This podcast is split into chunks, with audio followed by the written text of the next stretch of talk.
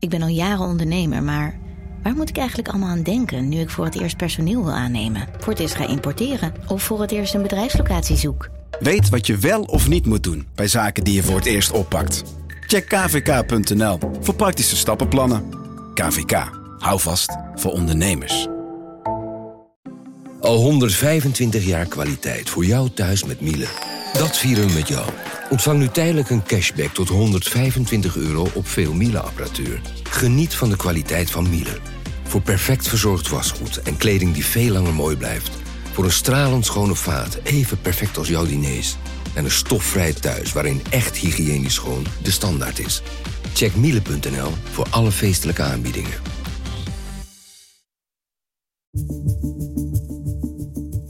Vanaf de redactie van NRC het verhaal van vandaag. Mijn naam is Thomas Ruip.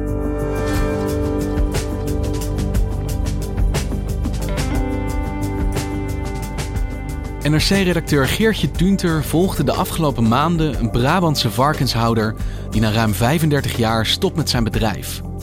En hij is niet de enige. 1 op de 10 Nederlandse varkensboeren houdt er dit jaar nog mee op. Wat speelt hier?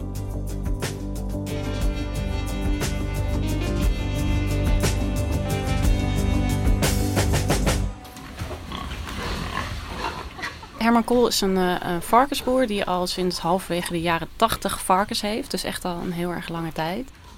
Hij woont in de gemeente uh, Bernhezen in Heeswijk-Dinter. Dat is uh, echt een gemeente waar de, ongeveer de meeste varkens in Nederland per inwoner gehouden worden. Um, Herman heeft um, drie stallen achter zijn huis staan. En daarin houdt hij 6000 vleesvarkens. Dat is best een flink aantal. Dit zijn de oudste stallen. Ja. Hier ben ik mee begonnen. En die zijn van 96 en dan de nieuwste, die staan aan die kant. En er zitten dus 12 varkens in één hok. Die hebben uh, 0,8 meter per stuk. Um, en die, uh, nou ja, als je de deur open doet, dan uh, stuiven die alle kanten op. Hij heeft mij rondgeleid en dat doet hij met zijn uh, kenmerkende enthousiasme. Want hij doet het echt met heel erg veel plezier. Dat kun je echt wel merken. Dus hij roept de hele tijd, uh, kijk uh, hoe vrolijk ze zijn. En kijk, die kwispelt, die is helemaal blij.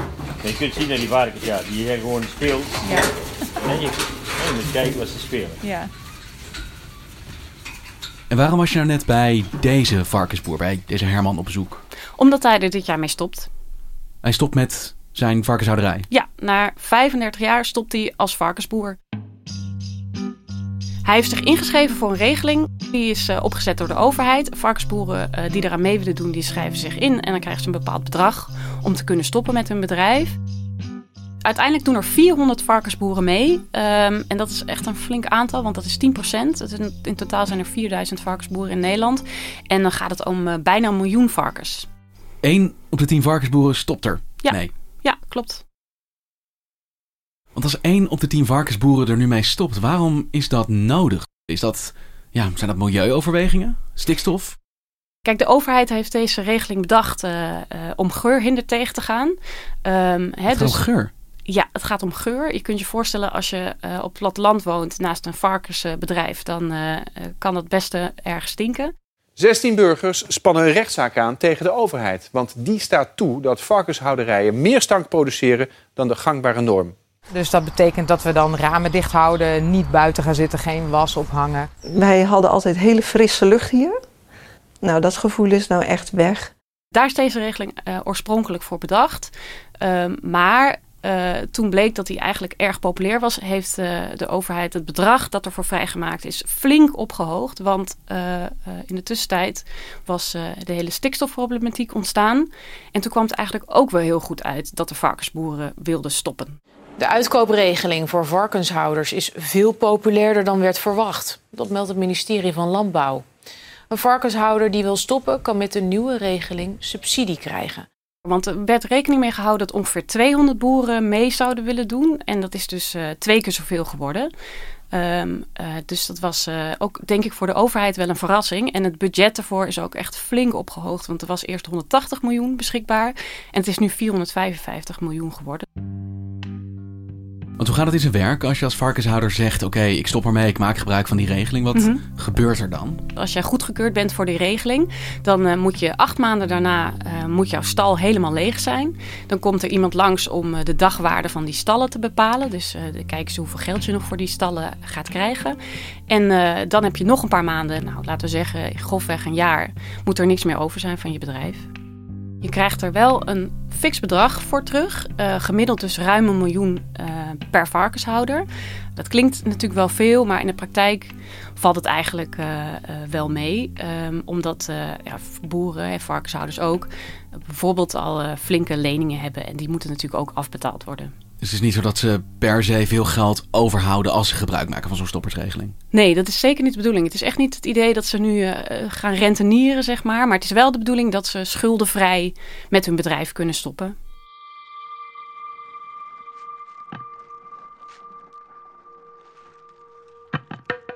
Als de overheid zo'n exit biedt en zo ontzettend veel boeren, één op de tien die duikt daarop, die grijpt dat met beide handen aan om hiermee te stoppen. Dat doet me wel afvragen hoe ondraaglijk het leven van een varkensboer in Nederland is. Nou, ik denk dat als je eh, dat zou vragen, eh, de meeste varkensboeren vinden het wel een stuk minder leuk eh, dan ze het vroeger vonden. Kijk, wij worden natuurlijk geframed door, de- door de media. Maar mensen zijn van oorsprong zijn ze gewoon niet slecht. Kijk, zij hebben het, het idee dat vanuit de maatschappij steeds minder waardering is voor hun vak. En dat is trouwens ook zo, want varkensboeren zijn het minst populair van eh, alle boeren in Nederland. Daar is onderzoek naar gedaan. Waar komt dat vandaan? Ja, de varkensboeren, eh, ja, de, de varkenshouderij heeft toch wel eh, een aantal hardnekkige problemen, denk ik, gehad door de decennia eh, heen. Ehm, die zijn deels ook wel aangepakt, maar er zijn nog wel genoeg problemen overeind. Nou, die geur of stank, Mhm. dat is maar één van de problemen, maar er is natuurlijk ontzettend veel mest. Ehm, eh, dierenwelzijn is een punt waar heel veel kritiek op is. De helft van alle varkensboeren trekt zich weinig aan van het welzijn van hun dieren. Dat zegt de stichting Wakker Dier. Felle discussie vandaag in Den Bosch, want het gaat weer over megastallen op het provinciehuis. De stichting Varkens in Nood doet bij de Algemene Inspectiedienst aangifte tegen een varkensboer en transporteur uit Kaan. Die zou varkens onder erbarmelijke omstandigheden hebben vervoerd. De Brabantse varkensboeren die zijn dat negatieve imago meer dan zat. Het beeld wat van de varkenshouders nu is, is eigenlijk eh, is zeer onterecht. Tegenwoordig zitten dus de varkens in eh, ruimere hokken. Het klimaat is eh, beter geworden. een zeer laag of een eh, nihil antibioticumgebruik. Ja, het draagt allemaal eh, positief bij aan, aan de ontwikkelingen waar we op de dag van vandaag mee bezig zijn. En jij hebt bij Herman Krol gekeken op zijn varkenshouderij. Wat zie je daar dan van ja, die omstandigheden? Wat was jouw indruk? Nou ja, als je in zo'n varkensstal bent en je bent daar niet vaak of je bent daar nog nooit geweest, dan wat je dan wel ziet is dat het heel druk is. En het is best een beetje overweldigend. Ehm, en je, je voelt het ook wel een beetje aan je, eh, aan je ogen, dat het toch wel een beetje eh, ammoniak hè, zit daar in de lucht. Ehm, maar goed, hij ziet dat heel anders. Hij ziet gewoon varkens die eh, aan het spelen zijn, die, eh, die lol hebben en die een beetje heen en weer eh, dartelen. Dus kijk wat ze spelen. Ik vind het een hele mooie varken. Ja. Hele mooie. Kijk, het, ideaalbeeld zeg maar, hè, van, een- van zo'n varken in zo'n modderpoel, dat ziet er leuker uit dan al die varkens in zo'n betonnen hok natuurlijk. Maar goed, de praktijk is eh, dat, dat, er, dat wij geen geld over hebben voor varkens die in een modderpoel hebben gelegen. Want je kunt je voorstellen, dat is gewoon ontzettend veel duurder. Eh, dus dit is hoe we het met z'n allen bedacht hebben. En eh, daar is ook wetgeving voor. En daar houdt hij zich natuurlijk aan een paar maanden of een paar weken voordat ik daar was, toen waren er eh, beelden, eh, undercover beelden gemaakt bij een slachthuis. En dan zag je ook dat die varkens, als ze zo'n ruimte ingeleid werden, dat ze met zo'n soort plastic stok, met zo'n eh, met zo'n rateltje erin werden geslagen. Hmm. Ehm, en die stok, nou ja, dat, dat, dat klinkt nogal hard, hè? Oh, hier hebben we die, hier hebben we die beruchte klapper. En die, die heb je hier. Die heb je gezien, hè? Ja. En hij wond zich enorm over op, over al die ophef daar die daarover was ontstaan. Hij was, eh, hij was eh, heel druk met die stok en hij wilde mij met die stok slaan. Om, eh, om te laten zien dat het echt helemaal geen pijn deed. En hij sloeg zichzelf met die stok tegen het been. En ik moest hem ook met die stok slaan. En daar had ik eigenlijk niet zoveel, niet zoveel zin in. Ja, dus maar, het eh, klassieke journalistieke dilemma: ga je je bron wel of niet slaan? ja, nou ja, dat soort dingen. En nou, dat, ik, ik voelde wel een beetje terughoudendheid, moet ik zeggen. Maar nee, hij, hij was wel echt heel duidelijk. Eh, ja, probeerde hij gewoon te laten, te laten zien van wat hij in ieder geval oneerlijk vond. Van welk beeld er van de sector bestond. Mij kunnen, mij kunnen ze niet wijsmaken dat die varkens het slecht hebben. Dat het niet dat die deze gezegd die komen nou zoveel tekort. Dat, dat is mijn idee hierover. Het zijn gewoon gezellige, lieve dieren zijn het. Hij vindt dat varkensboeren heel erg veel gedaan hebben om te verbeteren de afgelopen jaren. Hè, dat, en, eh, bijvoorbeeld de ammoniakuitstoot is veel minder en de geuroverlast is eh, minder geworden de afgelopen jaren. En hij zegt ook, ja, eh, varkens die eten allerlei restproducten die vrijkomen in de voedingsindustrie bijvoorbeeld. En dat kan hij allemaal aan zijn varkens voorschotelen. Dat vinden ze heerlijk. Dus hij zegt, kijk, daar lossen wij ook een, een probleem mee op. Kijk, als je nou een rode kool koopt in, eh, in een groentewinkel en je, doet de, je, je kookt kool, dan gooi je het water hup in de gootsteen. Dit is veel duurzamer. Oh, dit is van, zeg Van de van hak. hak of zo. Ik kom van hak. Oh, grappig, van de potjes. Ja, en het is toch hartstikke allemaal vitamines Ja, het ziet er en, lekker eh, en, uit. en drinkwater voor de varkens. Dit is weer En hij zegt gewoon, ja, ik doe gewoon mijn best om eh, zo goed mogelijk voor mijn dieren te zorgen. Ehm, dus hij vindt het onterecht eigenlijk dat de sector zo'n slecht imago heeft.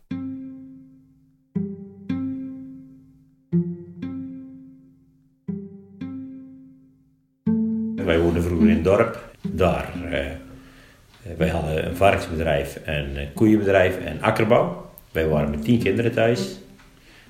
Dat is een mooie club.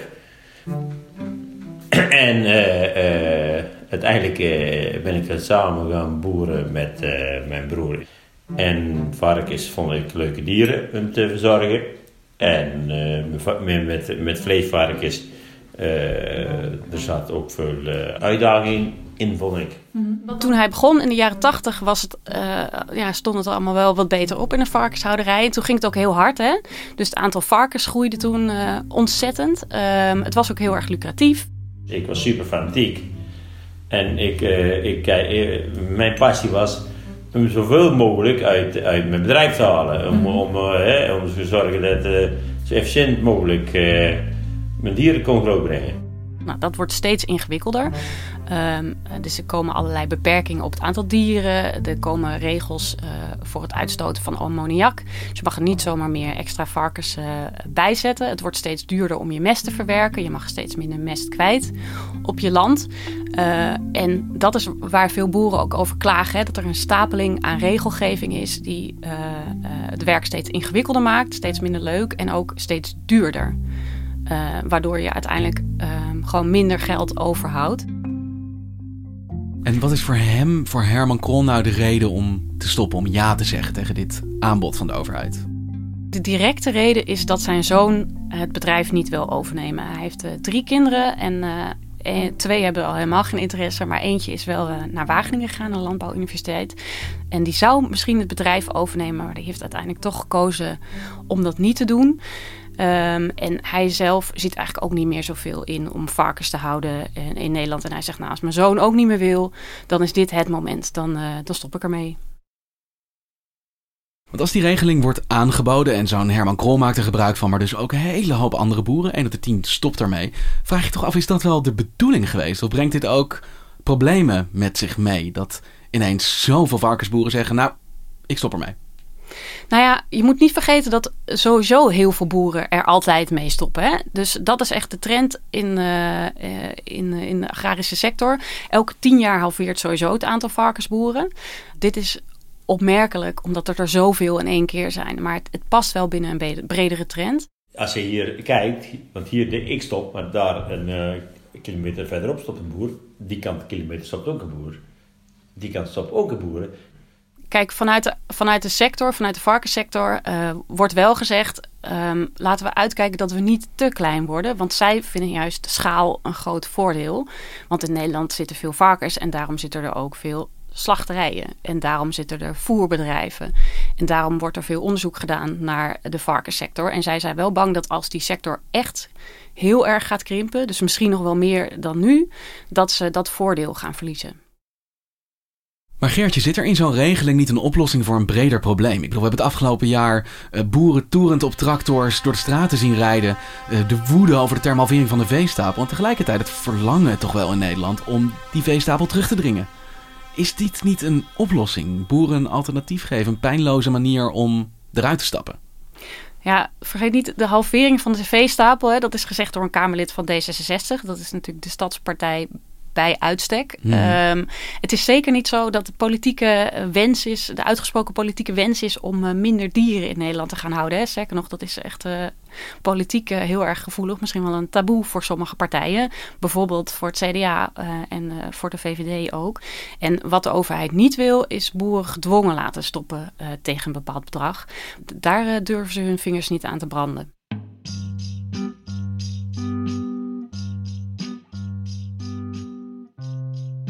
Hey, en die boeren accepteren deze regeling, die krijgen dus een bedrag. Wat gaan zij doen op het moment dat zij hun werk hebben neergelegd en die varkens ook kwijt zijn? Wat is dan bijvoorbeeld voor zo'n Herman Krol nu dat alternatieve carrièrepad, nu die hiermee stopt? Nou, toen ik hem voor het eerst sprak in maart, toen was zijn uh, droom, mag ik wel zeggen, was zijn droom om tiny houses te beginnen. Hij heeft een klein stukje grond, niet ontzettend veel, maar hij heeft een klein stukje grond. Hij heeft ook uh, paar hertjes en zo. Dus het ziet er best gezellig uit. En daar wilde hij een paar tiny houses neerzetten. En hij was er heel enthousiast over, want hij zei: daar is echt vraag naar. Kijk, ik, ik denk dat we het platteland leefbaar moeten houden. En, Mhm. ik, heb, eh, ik heb een uh, principeverzoek uh, ingediend voor tiny houses. Als ik nou een mooie vijver maak en ik zet er tien tiny houses neer omheen, dan uh, kunnen we tien tiny houses. Dan heb ik iets voor mijn handen. Dus dat was zijn plan. Daar had hij ook uh, de gemeente uh, over benaderd. Um, maar het enthousiasme daalde gedurende het jaar wel. Want hij kwam er eigenlijk achter dat het gebied waar hij woont... Uh, eigenlijk niet geschikt is voor bouwen voor burgers. Want het is eigenlijk een intensief agrarische bestemming die daarop zit. Het mocht niet? Nee, het mocht niet. Hij was in ieder geval erg teleurgesteld. En hij denkt er nu over om toch maar zo'n zonneweide te beginnen ja, wat, dit zijn van die zonnepanelen, maar dan op, het, op de grond, weet je wel. En toen jij er in maart was, werd je nog overweldigd door de duizenden varkens, het geluid. Is zijn terrein inmiddels helemaal zonder varkens? Ja, dat is de grap. Uh, dat, uh, dat had ik natuurlijk wel verwacht uh, toen ik hem opnieuw ging spreken. En dat is ook geweest. Hij is, dat is ook zo geweest. Een weekend lang zijn zijn stallen leeg geweest. En kon hij lekker gaan fietsen met zijn vrouw. Daar had hij wel van genoten, zei hij. Um, en, uh, maar nu heeft hij toch weer 4000 biggetjes in huis genomen. Uh, oh. En dat heeft met corona te maken. Want door corona uh, zijn er in die slachthuizen natuurlijk problemen geweest. En die hebben niet op volle sterkte kunnen slachten. Dus er was een biggenoverschot. En toen heeft hij toch weer 4000 biggetjes in, in, in zijn stallen genomen. Dat mag ook, zei hij tegen mij. Want hij had nog een paar maanden om leeg te draaien, zoals hij dan zegt. Uh, dus uh, dan doet hij nog deze biertjes. En dan, uh, als die dan naar de slacht gaan, ja, dan houdt het op. Dan is het echt voorbij. Dankjewel, Geertje. Graag gedaan. Je luisterde naar vandaag, een podcast van NRC. Eén verhaal, elke dag. Dit was vandaag, morgen weer.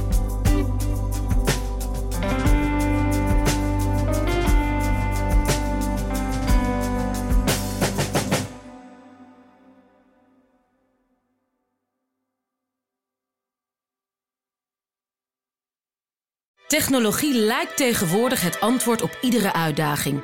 Bij PwC zien we dit anders. Als we de potentie van technologie willen benutten, kunnen we niet zonder een menselijk perspectief. Human-led, tech-powered noemen we dat. Ga naar pwc.nl.